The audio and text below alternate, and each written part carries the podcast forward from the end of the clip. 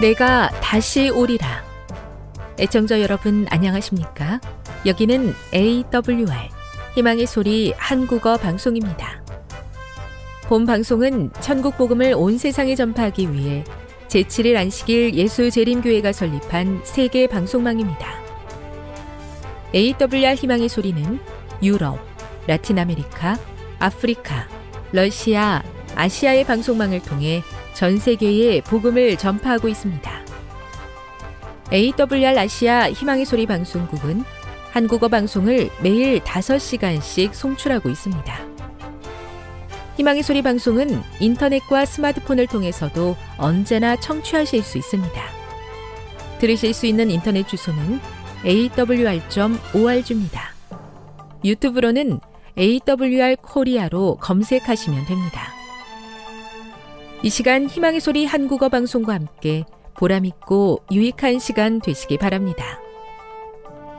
내가 다시 오리라. 여기는 AWR 희망의 소리 한국어 방송입니다. 주파수 안내입니다. 괌에서 송출하는 우리 방송은 한국 표준시로 밤 11시에 9,580kHz로 다음 날 오전 6시에 9,860kHz로 각각 1시간씩 방송하고 있습니다. 우즈베키스탄에서 송출하는 우리 방송은 한국 표준시로 밤 9시에 15,530kHz로 밤 10시에 9,740kHz로 타지키스탄에서는 밤 9시에 15,255kHz로 각각 1시간씩 방송하고 있습니다. 애청자 여러분의 많은 청취 바랍니다.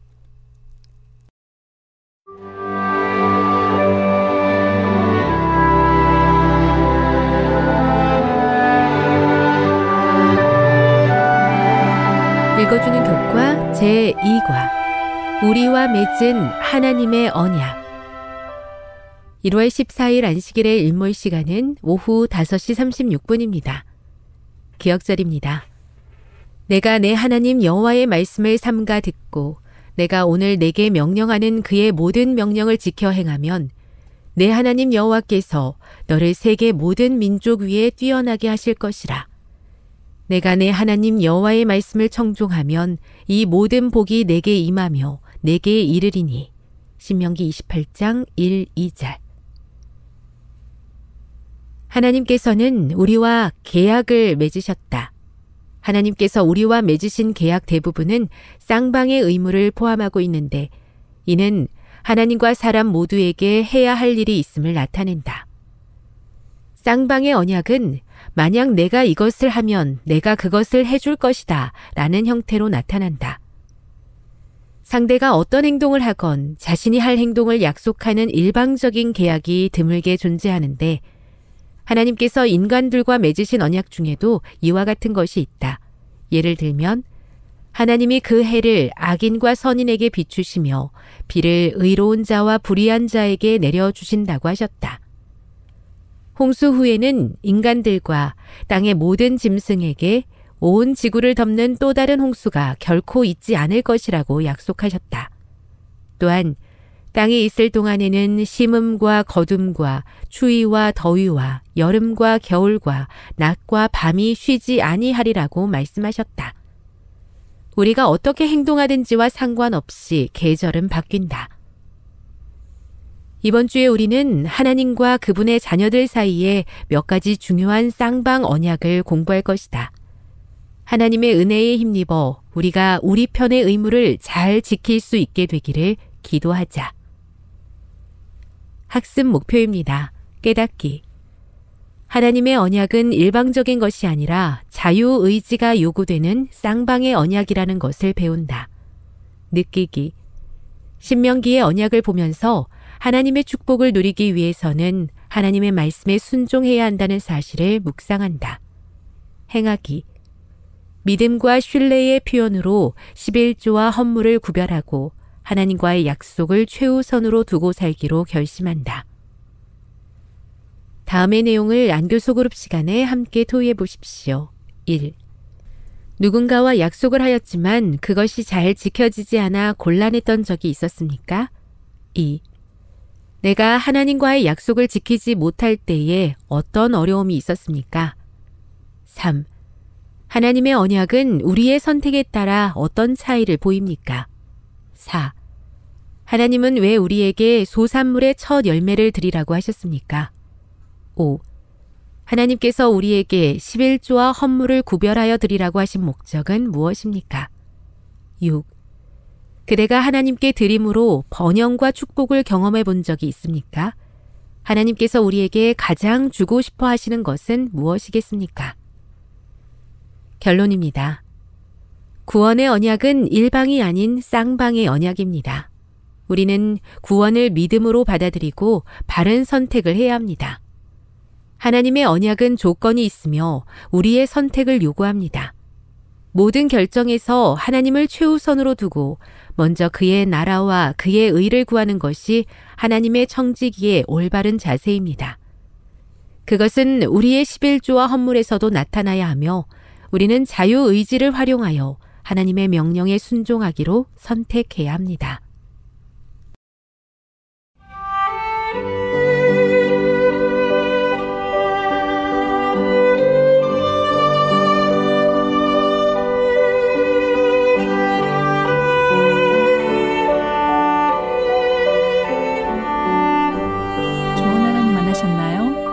가운데서 만난 하나님의 사랑, 말씀 가운데서 만난 하나님의 사랑을 나누는 엘트 시간. 저는 이영미 집사입니다. 오늘은 마가복음 7장 1절에서 23절에 있는 말씀을 함께 나누도록 하겠습니다. 기도하겠습니다. 주님, 오늘도 말씀하여 주옵소서. 우리 마음에 주님의 음성이 들리기 원합니다. 그 들려진 음성에 순종하기 원합니다. 우리 마음을 가로막고 있는 세상을 향한 욕심과 그리고 두려움과 그리고 걱정거리들 주님의 말씀 앞에 내려놓사오니 주님 오늘 말씀하옵소서 주의 종이 듣겠나이다. 오늘도 우리에게 일용할 말씀을 허락하여 주시고 그 말씀으로 인하여 생명을 얻게 하여 주시고 하나님의 말씀이 없어 망하는 일이 없도록 우리를 말씀을 지키는 사람들로 말씀을 전하는 사람들로 주님께서 삼아 주시옵소서. 예수님의 이름으로 기도드립니다. 네, 이번 한 주 저는 말을 안 듣고 무례하다 그런 생각을 어, 잠시나마 했던 그런 시간이 있었습니다. 그리고 이제 자녀에 대해서 자녀를 양육하면서 그 아이가 자기의 일들을 잘 하지 못했을 때 굉장히 답답한 마음이 드는 게 부모인 것 같아요. 또 때로는 부모에게 지켜야 될 예의라고 생각하는 것들을 예의 있게 행동하지 않을 때 참 무례하다 이런 생각이 들 때가 있습니다. 또 말을 잘 듣지 않을 때 아, 왜 이렇게 불순종할까? 저 아이는 왜 이렇게 불순종할까? 그런 생각이 드는데요. 이번 주에 제가 그런 한 주였습니다. 딸에 대해서 그런 생각을 가지고 있었는데, 아, 자기 할 일이 굉장히 많은 것 같은데도 불구하고, 아, 밤에 늦게 들어오고, 또 영혼을 만난다고 하고, 그랬을 때 제 마음에, 아, 영혼을 만나는 것도 좋고 하나님의 사역도 좋지만 자기가 잠잘 시간도 없이 또 자기가 해야 될 일도 지금 미루고 하는 모습이 정말 어, 좀 너무 불성실하다 그런 생각이 들었습니다. 그런데 이제 이번 주에 목장 잔치가 있었어요. 그때 딸아이를 통해서 오게 된 영혼이 세명이 있었습니다. 그 영혼들이 정말 너무 이 목장 잔치에 참여하면서 정말 기뻐하였고 또 그들이 어, 교회에 대한 좋은 생각을 가지고 다음에도 또 교회에 나오고 싶다는 그런 말들을 하였다고 합니다. 제 생각이 참 많이 짧았구나. 이 전도의 기간 때문에 특별하게 좀 더 집중을 해야 되니까 할 일들을 잘 못하고 있었던 건데, 그거에 대해서 좀 안타깝게 여기고 또 사랑하는 마음을 가졌어야 되는데, 제가 사랑하기로 작정을 하신 그 하나님의 사랑에 대한 설교를 들으면서 제 마음속에 생각이 정말 많이 바뀌게 되었습니다. 그리고 앞으로도 또 이러한 일이 있을 때 하나님의 마음으로 사람을 바라볼 수 있도록 그런 눈을 달라는 기도를 드리게 되었습니다. 네, 오늘 본문의 말씀은 마가복음 7장 1절부터 23절에 있는 말씀인데요. 17절부터 23절에 있는 말씀을 읽어드리도록 하겠습니다. 어, 17절에 있는 말씀입니다. 무리를 떠나 집으로 들어가시니 제자들이 그, 그 비유를 붙자온데 예수께서 이르시되 너희도 이렇게 깨달음이 없느냐? 무엇이든지 밖에서 들어가는 것이 능히 사람을 더럽게 하지 못함을 알지 못하느냐? 이는 마음으로 들어가지 아니하고 배로 들어가 뒤로 나감이라. 이러므로 모든 음식물을 깨끗하다 하시니라 또 이르시되 사람에게서 나오는 그것이 사람을 더럽게 하느니라 속에서 곧 사람의 마음에서 나오는 것은 악한 생각 곧 음란과 도둑질과 살인과 간음과 탐욕과 압독과 속임과 음탕과 질투와 비방과 교만과 오매함이나 이 모든 악한 것이 다 속에서 나와서 사람을 더럽게 하느니라. 네, 오늘 본문의 이야기는 바리새인과 서기관들이 예수님의 제자들이 손을 씻지 않고 떡 먹는 것을 보고 장로들의 전통을 지키지 않는다. 그렇게 이야기하자 예수님께서 하나님의 계명을 버리고 사람의 전통을 지킨다고 말씀하시는 이야기입니다. 오늘 본문의 1절부터 보면 1절부터 5절까지 바리새인과 서기관들이 예수님의 제자들이 손을 씻지 않고 떡을 먹는다.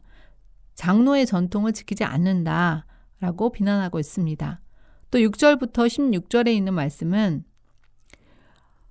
전통은 지키고 하나님의 계명을 저버린다 외식한 자들아라고 예수님께서 말씀하시고요. 그리고 17절에서 23절에는 제자들에게 비유의 교훈에 대해서 말씀하시는 내용입니다. 오늘 본문에 보면서 아, 왜 사람에게서 나오는 것이 사람을 더럽게 한다고 말씀하셨을까? 이런 이 질문을 가지고 말씀을 보게 되었습니다. 여기 보면 바리새인과 서기관의 관점과 예수님의 관점이 다릅니다. 바리새인과 서기관들은 무엇에 대해서 이야기합니까? 그들이 먹는 것에 대해서 이야기합니다. 제자들이 손 안 씻고 먹는 것. 그것이 장로들의 전통을 어, 긋나게 한다. 그런데 예수님께서는 어, 비유를 어, 성경의 말씀을 예를 들어서 너희 외식하는 자에 대하여 예언이 있다. 입술로는 나를 공경하지만 마음은 내게서 멀다. 사람의 계명으로 교훈을 삼아 가르치니 나를 헛되이 경배한다고 했습니다. 어떤 사건을 보고 이렇게 말씀하시는 걸까요? 네, 그것은 바로 다음 성경절에 나옵니다. 너희는 사람이 11절에 보면 너희는 사람이 아버지에게나 어머니에게 말하기를 내가 드려 유익하게 할 것이 고르반 곧 하나님께 드림이 되었다 하기만 하면 그만이다. 그리고 자기 아버지나 어머니에게 다시 아무것도 하여 드리기를 허락지 아니한다. 이것은 곧 하나님의 말씀을 전통으로 폐하고 또 이 같은 일을 너희가 많이 행한다라는 말씀을 하고 계십니다. 네. 그렇습니다. 오늘 본문의 말씀처럼 하나님께서는 그 마음으로 하나님을 경배하는 것을 더 기뻐하시는 것입니다. 그리고 그들이 외식에 대해서는 헛되이 경배한다고 합니다. 바리새인과 서기관들처럼 예배를 잘 드린 사람들은 아마 없었을 것입니다. 그들 나름대로 하나님의 율법을 지킨다고 열심히 지키고 또 말씀을 연구한 사람들이었지만 하나님께서는 이를 다 헛되이 경배하는 것이라 하였습니다. 마음으로 진심으로 하나님께서 원하신 일을 하지 않으면 그 일들이 어, 헛되다는 거죠. 그리고 이제 율법의 주인이신 예수님께서 그 하시는 일들에 대해서 특별히 예수님과 동행하는 제자들은 에 대해서 이렇게 비난하는 그들을 보시면서 예수님께서 하신 말씀입니다. 그리고 뒤에 본문에 보면 왜 사람에게서 나오는 것이 사람을 더럽게 한다는 말씀하셨을까라는 질문을 가지고 사람의 마음에서 나오는 것이 뭘까 보니까 악한 생각이 사람의 마음에서 나온다. 음란과 도둑질과 살인, 간음, 탐욕, 악독, 속임, 음탕, 질투, 비방, 교만, 우매함. 예, 악한 생각에 대한 많은 것들을 이렇게 이야기하십니다. 자, 우리 마음에서 이런 악한 것들이 나온다는 것입니다. 맞습니다. 선한 것들이 나오기보다는 금세 다른 사람을 보고 또 악의 성향의 교훈은 저희들의 모습을 말합니다. 그럼 밖에서 들어가는 음식은 어떻게 된다고요? 네. 밖에서 먹는 것은 음, 육신의 음식입니다. 이것은 배로 들어가서 뒤로 나온다. 그러니까 먹더라도 섭취했더라도 뒤로 나온다. 그런데 무엇이 그들을 더럽힌다는 것입니까? 네, 마음에서 나오는 이 생각, 내면 속에 들어있는 것이 사람을 더럽힌다는 것입니다. 그러면 어떤 생각일까요? 이렇게 나를 더럽히는 생각들은 어떤 생각인가 보니까 남을 비판하는 것. 네, 먼저 보면 이 유대인들은 장로들의 전통을 자기들이 지킨다는 것입니다. 그런데 예수님의 제자들은 손을 씻고 먹지 않으니 어, 이제 이것이 어, 잘못됐다는 것입니다. 이 말씀은 곧바로 마태복음에 있는 말씀에 내 형제의 눈 속에 있는 티는 보고 내 들, 내 눈, 에 있는 들보는 보지 못하느냐. 내 들보를 빼어라라는 말씀에서 어, 연결되어서 볼 수 있습니다. 티는 무엇입니까? 바로 손을 씻지 않고 먹는 것입니다. 근데 그들은 이것을 부, 부정하다 하였습니다. 제자들이 예수님의 제자들이 손을 씻지 않고 먹는 것에 대해서 바리새인과 서기관들 어떤 눈으로 봅니까? 비판과 헤아림의 눈으로 봅니다. 이 말씀은 곧장 성경에 나와 있습니다. 비판하지 말라, 헤아리지 말라. 주님의 말씀입니다. 그런데 이 주님의 말씀은 어기고 그들은 장로들의 유전을 따라 예수님의 제자들이 왜 손을 씻지 않고 먹느냐라고 비난하는 것입니다. 여기에 대해서 예수님께서 답변하신 것은 어찌하여 당신의 제자들은 장로들의 어, 전통 전통 중에 행하지 않고 부정한 손으로 떡을 먹느냐라는 그 말에 대하여 외식하는 자라고 말씀하십니다. 입술에서는 공경하지만 마음에서 멀다고 하십니다. 이렇게 입술에서는 공경하지만 마음에서 먼 자가 바로 외식하는 자인 것입니다. 또한 뭐라고 말씀하시나 봤더니 사람의 계명은 지키되 그 전통은 지키되 하나님의 계명은 잘 저버린다는 것입니다. 외면적으로 보면 바리새인과 서기관들처럼 하나님 율법을 잘 지키는 사람들이 없는 것처럼 보입니다. 또한 그들이 자기 스스로를 그렇게 생각합니다. 그런데 예수님께서는 그렇지 않다는 것입니다. 또한 부모님께 10계명에 부모를 공경하라는 계명이 있는데 그들은 부모님께 고르반 곧 하나님께 드림이 되었다라고 하면 부모를 공경하라는 그 계명을 지키지 않아도 되는 것처럼 그렇게 산다는 것입니다. 이것은 곧 부모를 공경하라는 법을 어긴 것이라는 거죠. 그리고 또한 밖에 들어가는 것, 그러니까 곧 우리가 먹는 밖에 들어가는 것, 음식, 이것은 뒤로 나오면 되는데 사람에게서 나오는 것, 그 곧 악한 생각, 외식, 이것은 하나님께서 기뻐하시지 않는 것이라는 것입니다. 싫어하시는 것이라는 것입니다. 여기서 이런 본문의 말씀을 보게 됩니다. 그러면 속에서 나오는 이 악한 생각이 사람을 더럽힌다고 했는데 이러한 생, 이 마음에서 나온 것이 악한 생각이 아니라 선한 것, 예수 그리스도의 것, 주님이 원하시는 것이 나오게 하려면 어떻게 해야 될까? 이제 그런 적용에 대해서 생각을 해보게 되었습니다. 먼저 하나님이 기뻐하시는 일을 그대로 하게 되면 그것이 외식이 아니고 하나님께 순종하는 선한 것이 되는데 왜 이렇게 하나님의 말씀이 아닌 인간의 생각으로 나 자신을 더럽히는 일들을 계속하게 될까요? 오늘 하나님을 사랑한다고 하지만 내 생각이 더 커져서 하나님이 원하시는 일을 하지 않는 것이 곧 그 외식에 가까운 행동이라는 것을 오늘 생각해 보게 되었습니다. 하나님께서 사랑하시는 하나님이 우리에게 원하시는 것은 무엇일까요? 하나님의 품성을 바로 아는 것입니다. 하나님의 품성은 하나님께서 우리를 죽기까지 사랑하시는 예수님을 내어주신 것처럼 오늘 우리도 예수님처럼 사는 것. 그것이 하나님께서 원하시는 하늘의 원리고 또 우리가 행복할 수 있는 원리입니다. 그런데 참 그것이 안 돼요. 내가 그렇게 안 될 뿐만 아니라 다른 사람들의 잘못하는 것에 대해 비판의 눈으로 보면서 다른 사람도 힘들게 하는 것입니다. 일들에 대해서 저는 이런 적용 질문을 더 던져보게 되었습니다. 그러면 내가 이러한 악한 생각을 어떻게 할까? 어떻게 회개할 수 있도록 하나님께서 길을 열어주실까?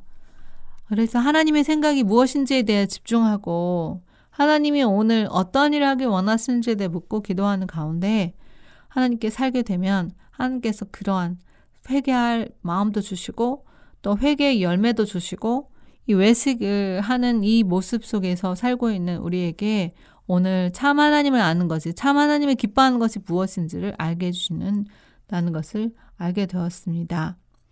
오늘 본문의 말씀에서 가장 기억나는 말씀은 바로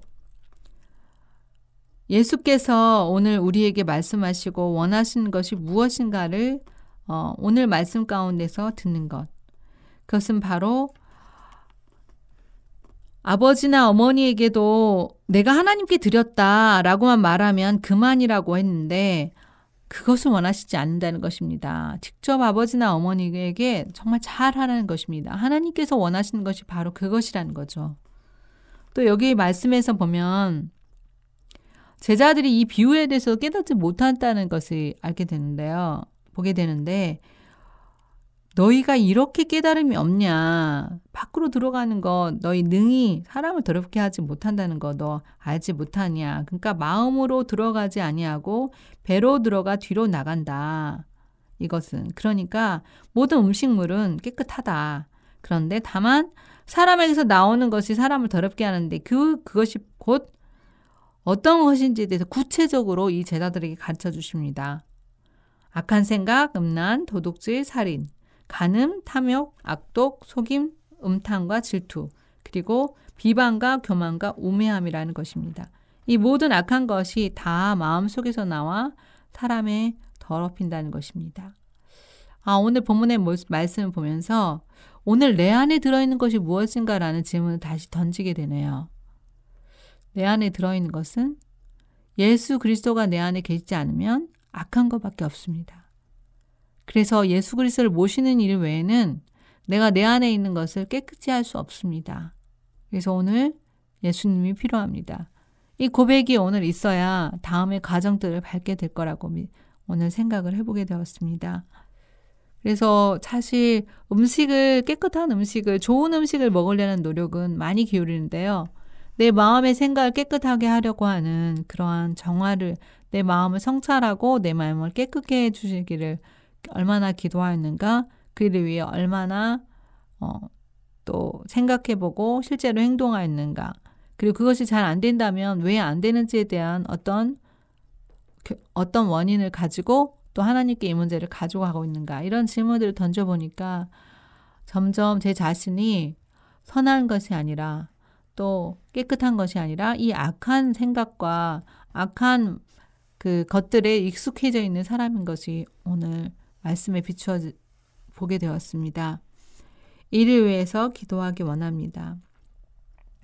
또 좋은 것이라 생각하여 장로들이 어, 전통을 세웠지만 그 전통이 하나님의 생각, 하나님이 원하시는 것을 오히려 방해할 수 있다는 것을 오늘 말씀 가운데서 보게 되었습니다. 기도하겠습니다. 주님 감사합니다. 오늘 장로들의 전통이 중요하나 그 전통이 결코 하나님의 말씀을 대신할 수 없고 또한 주님 부모를 공경하라는 그 말씀은 문자적으로 안아 하나님께 드림이 되었다 하면 부모에게 해야 할 의무를 제대로 다하지 않는 것에 대해서 외식함이라고 말씀해 주셨사오니 주님 주님의 말씀을 그저 문자적으로 해석하는 것이 아니라 오직 하나님께서 우리와 함께 하셨음에 대하여 진심으로 마음으로 하나님의 마음을 닮아갈 수 있도록 도와주시옵소서. 주의 때가 얼마 남지 않았사오니 하나님의 마음으로 세상을 바라보게 하여 주시고 나와 함께한 사람들에게 주님, 주님을 붙들게 하여 주시며 주님을 전하게 하여 주시옵소서. 오늘도 주의 놀라운 말씀이 우리 입술에 있을 때 그 입술의 말씀이 또한 마음에 머물 때 우리 손과 발에 그 말씀의 적용이 있을 때 주님은 살아계신 그리스도시요 우리 하나님이심을 하나님을 알지 못하는 사람들과 하나님께 예배하러 나오지만 진정으로 하나님 만난 기쁨을 알지 못하는 사람들에게 주님께서 성령의 음성으로 또 주님께서 그 큰 감화와 영향력으로 삼아 주시옵기를 예수님의 이름으로 간절히 기도드렸습니다. 지금 여러분께서는 AWR 희망의 소리 한국어 방송을 듣고 계십니다.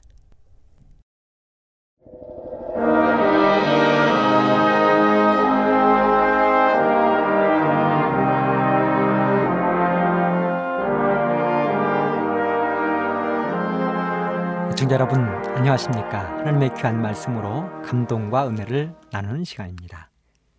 먼저 하나님의 말씀 고린도전서 13장 4절의 말씀을 봉독해 드리겠습니다. 사랑은 오래 참고 사랑은 온유하며 투기하는 자가 되지 아니하며 사랑은 자랑하지 아니하며 교만하지 아니하며. 고린도전서 13장은 사도 바울 선생이 고린도 교회에 보내는 편지의 일부입니다. 고린도 교회는 사도 바울의 2차 전도 여행 중에 세워진 교회입니다. 고린도는 당시 상업의 중심지로서 매우 음란하고 부패한 도시였습니다. 이 음란하고 부패한 도시에 세워진 교회가 바로 고린도 교회입니다. 고린도는 인구의 3분의 2가 노예였습니다. 그런 교회에 여러 가지 문제들이 발생한 것입니다. 그래서 에베소에 있던 사도 바울에게 고린도 교회는 대표자 3명을 파견했습니다. 고린도전서 16장 17절에 보면 그 3명의 대표자는 스데바나, 부드나도, 아가이고 이 사람들이었습니다. 그들은 교회의 문제들을 사도 바울에게 보고하고 답변을 요구했습니다. 여러분 당시 고린도 교회는 수없는 분란과 다툼을 안고 있던 교회였습니다. 그 교회의 대표적인 문제들은 첫째, 분파 문제였습니다. 고린도 교회는 바울파, 아볼로파, 게바파, 그리소파로 나뉘어 있었습니다. 바울파는 바울에게 충성을 다짐한 교인들로 이루어졌습니다. 아볼로파는 지식인 그룹으로서 아볼로의 웅변과 세력을 따르던 사람들이었습니다.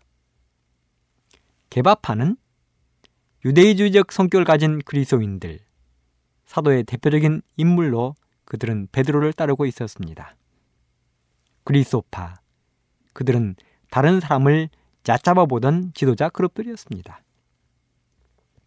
두 번째 문제는 근친 상간 문제와 성도 간의 고소 문제였습니다. 이 이야기들이 6장까지 기록되어 있습니다. 세 번째 문제는 결혼과 독신의 문제입니다. 7장에 기록이 되어 있습니다.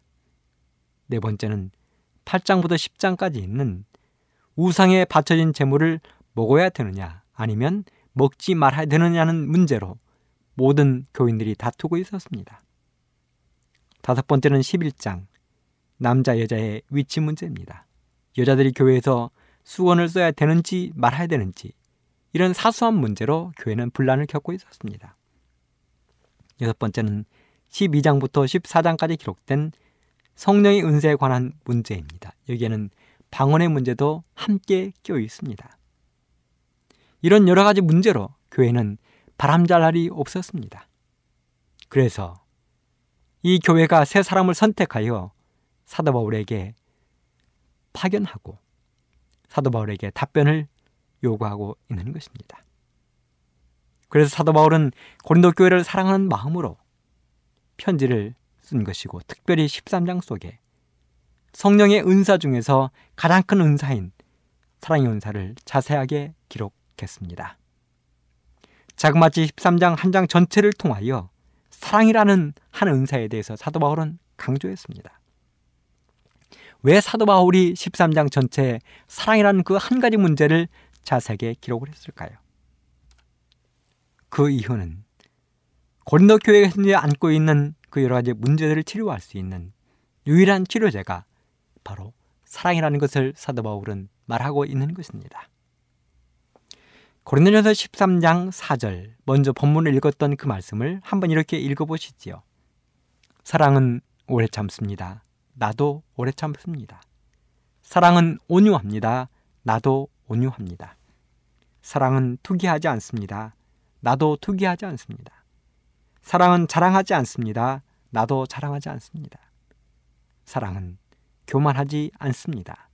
나도 교만하지 않습니다. 이런 우스운 이야기가 한 토막 있는데요. 염라대왕의 실수로 오지 않아도 될 두 사람이 지옥으로 끌려갔다는 것입니다. 아마도 지옥 컴퓨터의 전산상 오류나 아니면 직원들의 실수인지 하여튼 지옥이 오지 않아도 될 두 사람이 끌려왔다는 것입니다. 그래서 염라대 왕이 둘을 불러놓고 이야기를 했습니다. 우리들의 잘못된 실수로 너희들을 여기에 데려왔으니 다시 지상으로 돌려보내주겠다. 그래서 우리들이 너희들의 소원을 들어주려 하는데 소원을 한 가지씩 말해보아라. 그랬더니 첫 번째 사람이 이렇게 이야기를 했습니다. 저는요, 멋지고 아름답고 호화로운 집에서 예쁜 마누라와 함께 부귀영화를 누리며 그렇게 살고 싶습니다. 그랬더니 염라대왕이 이렇게 대답했습니다. 그것은 결코 어려운 문제가 아니다. 다음 사람 이야기해 보거라. 그러자 두 번째 사람은 이렇게 이야기했습니다. 저는 돈도 권력도 다 싫습니다. 다만 혼란스럽고 복잡한 세상을 떠나 경치 좋고 아름다운 깊은 산속에 들어가 낚시질을 하며 시를 짓고 그렇게 행복하게 살게 해 주십시오. 그랬더니 염라대왕이 이렇게 그 사람에게 이야기를 했다는 것입니다. 예끼놈아 그런 데가 있으면 내가 가서 살지. 웃기는 이야기고 있을 수 없는 이야기입니다. 그렇습니다. 우리가 살고 있는 이 땅은 우리가 마땅히 평화를 누리고 행복하고 즐겁게 살아갈 공간이 그리 많지 않다는 것입니다. 아니, 존재하지 않는 것입니다. 그럼에도 불구하고 우리들이 하나님의 도우심과 지도만 잘 따른다면 바로 그곳이 천국이 되는 것입니다. 저는 오늘 고린도전서 13장 4절의 말씀을 통하여 바로 예수님이 우리들을 통하여 이루고자 하시는 사랑의 장소를 어떻게 만들 수 있는지 찾아보려고 하는 것입니다. 여러분, 사랑의 정의는 무엇입니까? 사랑은 무엇입니까? 무엇을 사랑이라고 이야기합니까? 우리는 무엇을 사랑이라고 자신있게 말할 수 있습니까? 저는 감히 사랑은 말로 정의하기 어려운 것이라고 말씀드리고 싶습니다. 왜요? 사랑은 정의되는 순간 이미 그 사랑의 맛을 잃어가기 때문에 그렇습니다. 여러분, 눈물에 대하여 한번 정의해 보시기 바랍니다. 눈물이 무엇입니까? 어떤 사람은 화학적으로 정의를 내릴 수도 있을 것입니다. 눈물, 물, H2O 더하기 염분 NaCl의 결합체라고 말한다면 여러분, 이 화학적인 정의가 어떻게 우리들의 어머니의 눈물을 설명할 수 있겠습니까? 어머니가 자녀들을 위하여 흘리는 그 눈물, 그것을 화학적인 정의로 눈물이라고 말할 수 있겠습니까? 어머니의 눈물을 설명할 수 있겠습니까? 이 세상에는 사람에 의하여 정의가 되는 순간 그 참맛을 잃어버는 것들이 매우 많습니다. 바로 사랑도 그 중에 한 가지입니다. 그래서 고린도전서 13장에 나오는 사랑의 내용도 어쩌면 사랑이 가지고 있는 특성들이라고 말할 수 있겠습니다. 고린도전서 13장에는 사랑의 특성이 15가지가 기록되고 있습니다. 그 15가지의 특성은 오래 참고 온유하며 투기하는 자가 되지 아니하며 자랑하지 아니하며 교만하지 아니하며 무례히 행치 아니하며 자기의 유익을 굳지 아니하며 성내지 아니하며 악한 것을 생각지 아니하며 불의를 기뻐하지 아니하며 진리와 함께 기뻐하고 모든 것을 참으며 모든 것을 믿으며 모든 것을 바라며 모든 것을 견딘다고 기록했습니다.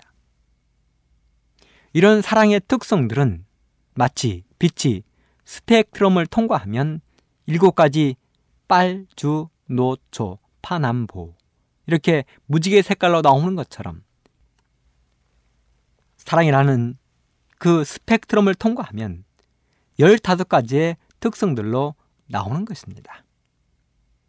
여기 고린도전서 13장에 나오는 사랑의 특성들 배열 순서는 사랑은 오래 참고 온유하며 투기하는 자가 되지 아니하며 자랑하지 아니하며 교만하지 아니하며 무례 행치 아니하며 제 생각에 아마 고린도 교회에 결핍된 영역부터 사도 바울 선생이 기록하지 않았을까.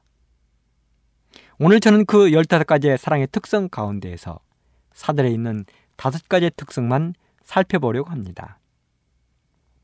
첫째, 사랑은 오래 참는 것이라고 이야기했습니다.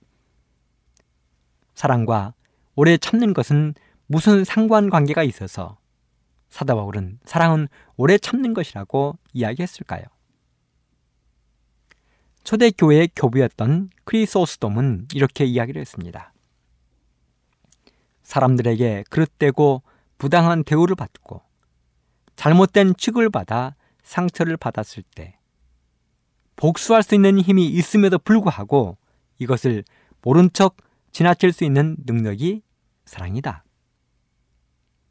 크리소스돔이 살던 당시 학자들이나 일반적인 사회적인 관념은 다른 사람, 적에게 공격을 받으면 이를 무자비하게 반격하여 승리하는 것이 강자의 미덕이지 참고 인내하는 것은 비겁하고 힘없는 약자가 하는 일이라는 것이 그 당시 사회적인 관념이었습니다.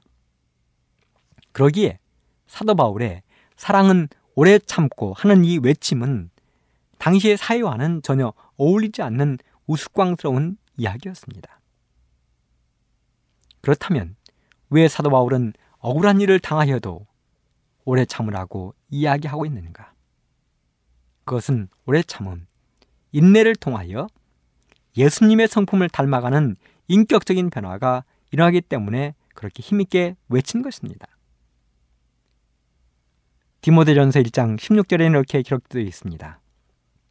그러나 내가 긍휼을 입은 까닭은 예수 그리스도께서 내게 먼저 일체 오래 참으심을 보이사 후에 주를 믿어 영생 얻는 자들에게 본이 되게 하려 하심이니라. 사도 바울은 말했습니다. 예수 그리스도께서 내게 먼저 일체 오래 참으심을 보이셨다. 베드로서 3장 9절에도 이렇게 기록합니다.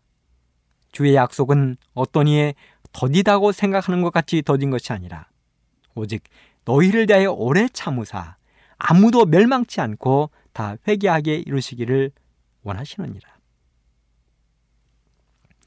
미국의 유명한 무신론자 한명 있었습니다. 그 사람은 바로 로버트 잉거솔이라는 사람입니다. 그가 하루는 강연 중에 책상 위에 탁상 시계를 올려놓고 사람들에게 이렇게 이야기를 했습니다. 여러분, 제가 지금부터 하나님께 5분의 시간을 줄 것입니다. 그리고 저는 5분 동안 하나님을 저주할 것인데 그동안 하나님은 나를 죽이시기 바랍니다. 그런데 내가 만약 죽지 않으면 하나님은 없거나 있어도 실패자가 될 것입니다. 그리고 인것으로는 그때부터 하나님을 저주하기 시작했습니다. 5분 동안 강단에서 하나님을 저주했습니다. 하나님을 모욕했습니다. 하나님을 욕했습니다. 그런데 5분이 지나도 아무런 일이 인거솔에게 발생하지 않는 것입니다. 그러자 인거솔이 이렇게 외쳤습니다. 인간은 승리자요. 하나님은 실패자다. 인간은 승리자고 하나님이 실패했다는 것입니다. 그 이야기를 듣고 테오도르 파커라는 학자가 이렇게 이야기를 했습니다. 과연 하나님이 실패한 것일까? 아니다. 하나님은 실패한 것이 아니다.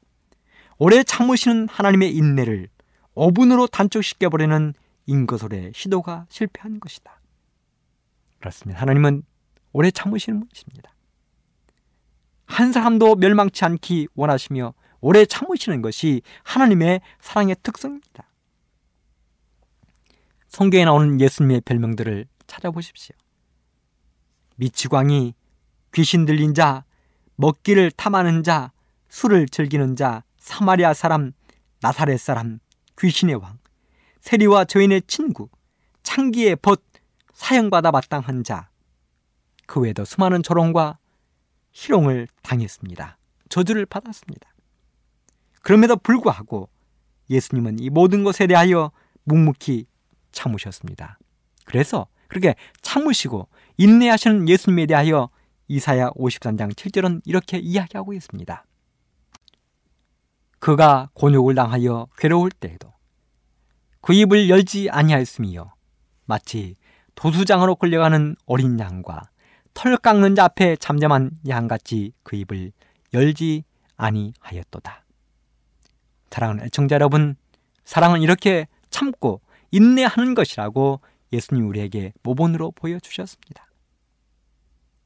그러므로 우리 모두도 예수님의 이 오래 참는 사랑의 특성을 모두 소유하게 되기를 간절히 바랍니다. 둘째는 사랑은 온유하다고 했습니다. 사전에 보면 온유란 남에게 도움이 되도록 선을 행하는 것, 온유하고 부드러운 것, 남에게 인정미가 있는 것 이렇게 기록했습니다. 이 땅을 살았던 여러 위인들 가운데 누구보다도 온유하고 친절했던 한 사람을 고르라면 미국의 16대 대통령이었던 링컨을 고를 수 있을 것입니다. 링컨에 대한 수많은 이야기가 있지만 우리가 잘 아는 이야기가 한 토막이 있습니다. 그것은 바로 링컨에게는 친한 친구도 수없이 많았지만 그만큼 적도 많았다는 이야기입니다. 그런데 링컨을 정말 집요하게 괴롭히던 한 사람이 있었는데 이름이 스탠톤이라는 사람입니다. 그는 신문에 링컨을 비난하는 광고를 실었습니다. 신문에 표현하기를 링컨은 교활한 어릿광대, 오리지널 고릴라라고 비난했습니다. 그는 연설 가운데 이렇게 이야기했습니다. 여러분은 고릴라를 보러 멀리 아프리카까지 갈 필요가 없습니다. 일리노이의 스프링필드에 가면 여러분은 정말로 멋진 고릴라를 감상하실 수 있습니다. 바로 링컨을 향하여 그렇게 조롱하고 비난한 것입니다.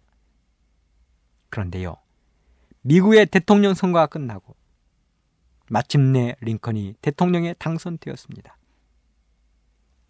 그래서 사람들은 생각했습니다. 스탠톤, 너는 이제 죽었다. 그리고 링컨이 통쾌하게 복수해 주기를 기다렸습니다. 그런데요, 링컨이 내각을 구성하면서 장관들을 발표하는데 모든 사람들은 깜짝 놀라 뒤로 넘어졌습니다. 왜냐하면 국방부 장관 이름을 호명하면서 국방부 장관으로 스탠톤을 불렀습니다. 스탠톤을 국방부 장관에 임명하는 것입니다. 모든 사람들이 의아하게 생각했습니다. 링컨을 따르고 지지했던 사람들은 실망과 분노에 휩싸였습니다. 그동안 당했던 것을 생각하면 이가 갈리고 치가 떨린 것입니다. 그런데 국방부 장관의 그를 떡하니 앉히는 링컨이 원망스러웠습니다. 그런 사람들에게 링컨은 이렇게 이야기했습니다. 그 자리에는 그 사람이 적임자입니다. 그렇게 세월이 흐르고 링컨이 암살되었을 때 스탠턴은 이렇게 고백했습니다. 여기 세계가 지켜보았던 사람 중에 가장 위대한 지도자가 누워 있습니다. 링컨의 온유가 스탠턴을 감싼 것입니다. 스탠턴을 감동시킨 것입니다. 마태복음 11장 29절에 이렇게 기록합니다. 나는 마음이 온유하고 겸손하니 나의 멍에를 메고 내게 배우라. 그러면 너희 마음이 쉼을 얻으리니. 베드로전서 2장 22절로 24절. 저는 죄를 범치 아니하시고 그 입에 괴사도 없으시며 욕을 받으시되 대신 욕하지 아니하시고 고난을 받으시되 위협하지 아니하시고 오직 공의로 심판하는 자에게 부탁하시며 친히 나무에 달려 그 몸으로 우리 죄를 담당하셨으니 이는 우리로 죄에 대하여 죽고 의에 대하여 살게 하려 하심이라. 여러분, 사랑은 온유한 것입니다. 그 온유를 배우게 되기를 간절히 바랍니다. 세 번째, 사랑은 투기하는 자가 되지 않는다고 말하고 있습니다. 투기란 부패한 사람에게 뿌리박고 살아가는 기생충과 같은 질병입니다. 진드기와 같은 것입니다. 투기는 고린도 교회의 심각한 질병 중의 하나였습니다. 고린도전서 3장 3절 너희가 아직도 육신에 속한 자로다. 너희 가운데 시기와 분쟁이 있으니 어찌 육신에 속하여 사람을 따라 행함이 아니리요. 좀 투기, 이 투기의 원어의 의미는 다른 사람의 성공이나 잘 되는 것, 명예, 행복을 보고 마음이 상하여 분노가 끓어오르는 상태나 모양을 투기라고 이야기했습니다. 투기의 시작은 하늘에서부터 시작되어 인간의 역사와 시간을 같이 하는 것이 투기입니다. 굉장히 오래된 죄악입니다. 사탄이 하늘에서 예수님을 투기했습니다. 하와는 사탄의 유혹에 빠져 감히 하나님이 먹지 말라 말씀하신 선악과를 먹었습니다. 최초의 살인자가 된 가인. 야곱의 부인이었던 레아와 라헬. 형제를 산채로 굶겨주기로 했던 요셉의 형들. 자기 부하의 인기가 높아지자 그를 죽이기 위하여 칼을 갈았던 사울왕. 높은 총리의 자리에 있으면서도 아주 낮은 자리에 있던 한 유대인 모르드게를 미워했던 페르시아의 하만. 오랜 고생 끝에 자기 집에 돌아온 거지 동생을 못마땅해 하면서 속이 뒤집혀 집에도 들어오지 않고 밖에서 투덜거린 속 좁은 형. 바로 그런 모습들이 오늘 이 자리에 우리들의 모습이라면 회개하게 되기를 간절히 바랍니다. 투기의 생리는 바닷가에 개와 같다고 말했습니다. 여러분 바닷가에 가면 수많은 개들이 있지요. 옆으로 이렇게 기어다니는 개 말입니다. 그런데 그 바닷가의 개를 잡아서 바구니에 담으면 그 바구니는 뚜껑이 없어도 된다고 이야기합니다. 뚜껑이 필요 없대요. 왜 그럴까요? 그 이유는 개들을 바구니에 가득 담아놓으면 이 개들이 밖으로 기어 나가기 위해서 한 마리씩 바구니를 기어 올라가는 것입니다. 그런데 한 마리가 기어 오르면 끊임없이 밑에서 다른 놈들이 끌어내리기 때문에 개들을 담아놓은 바구니에는 뚜껑이 없어도 개들이 도망치지 못한다는 것입니다. 우순 이야기죠. 오스카 와일드라는 사람이 투기에 대하여 비판하면서 이렇게 이야기했습니다. 하루는 사탄의 부하들이 아라비아의 사막을 지나 성자가 되기 위해서 길을 떠난 순례자 한 사람을 만났습니다. 사탄의 부하들은 이 순례자를 쓰러뜨리기 위하여 온갖 노력을 다했습니다. 세상의 쾌락을 제시하기도 하고 부귀 영화를 앞에 보여주었습니다. 돈과 명예와 술과 여자를 들이댔습니다. 하지만 어떤 방법도 이 순례자를 쓰러뜨릴 수 없었습니다. 그래서 자기들의 대장인 사탄에게 보고했습니다. 되지 않는다고. 그랬더니 사탄이 따라오라는 것입니다. 그리고 순례자에게 다가 귀에 대고 뭐라고 한마디를 하니까 갑자기 순례자의 얼굴이 굳어지고 험상궂어지더니 바로 발길을 돌려 자기의 집으로 돌아갔다는 것입니다. 그래서 부하들이 사탄에게 물었습니다. 뭐라고 했길래 저 사람이 화를 내며 집으로 돌아갔습니까? 사탄이 말했습니다. 간단하지.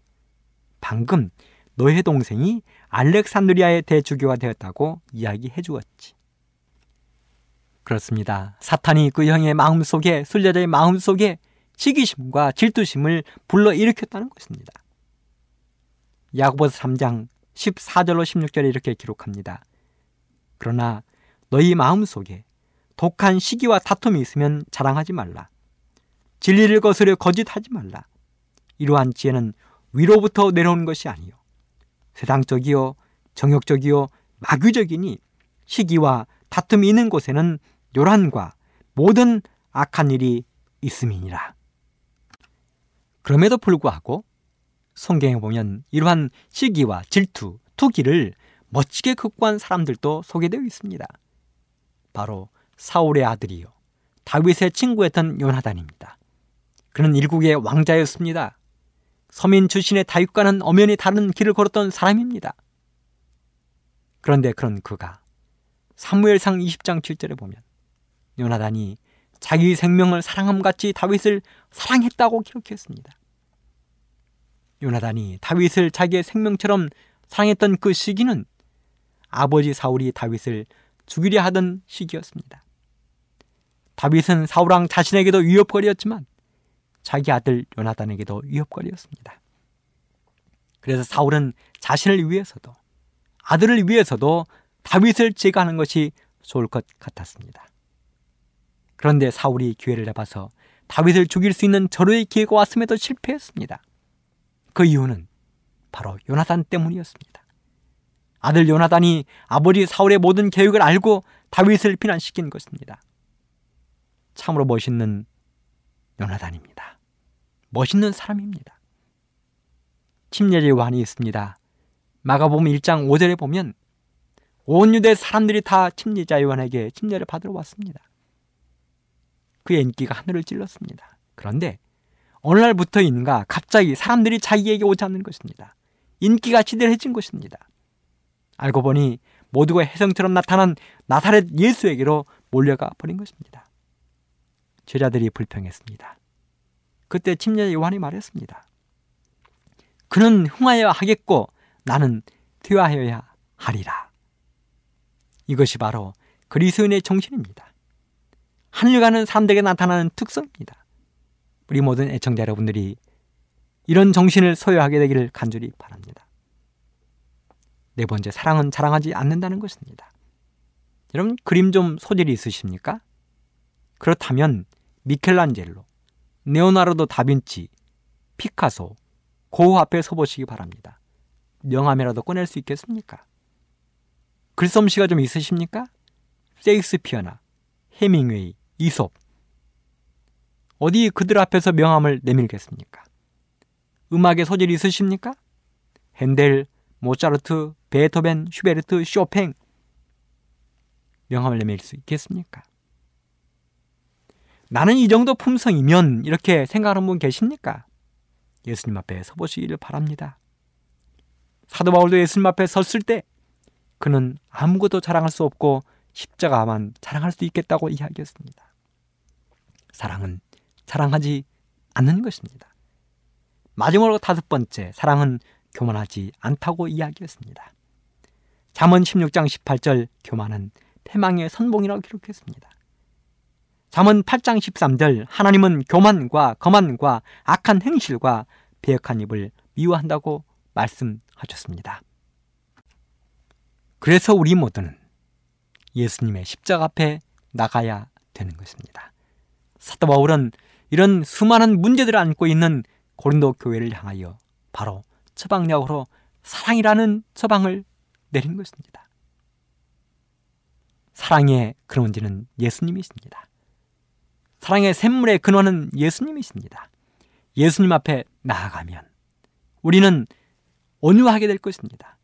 오래 참게 될 것입니다. 교만하지 않을 것입니다.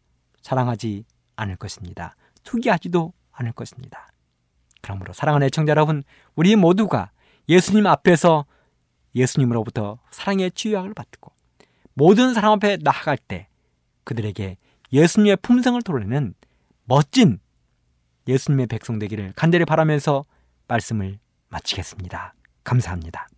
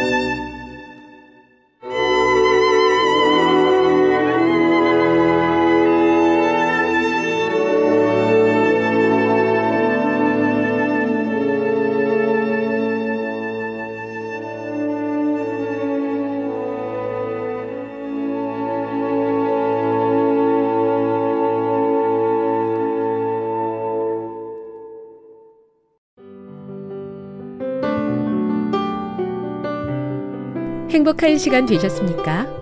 지금까지 여러분께서는 AWR 희망의 소리 한국어 방송을 청취하셨습니다. 방송을 청취하시고 문의를 원하시는 분은 우편번호 02461 대한민국 서울시 동대문구 이문로 1길 11 희망의 소리 방송부 앞으로 편지나 엽서를 보내주시거나 지역번호 02-3299-5296에서 8번으로 전화 주시기 바랍니다. 지금까지 함께 해주신 애청자 여러분들께 감사드립니다.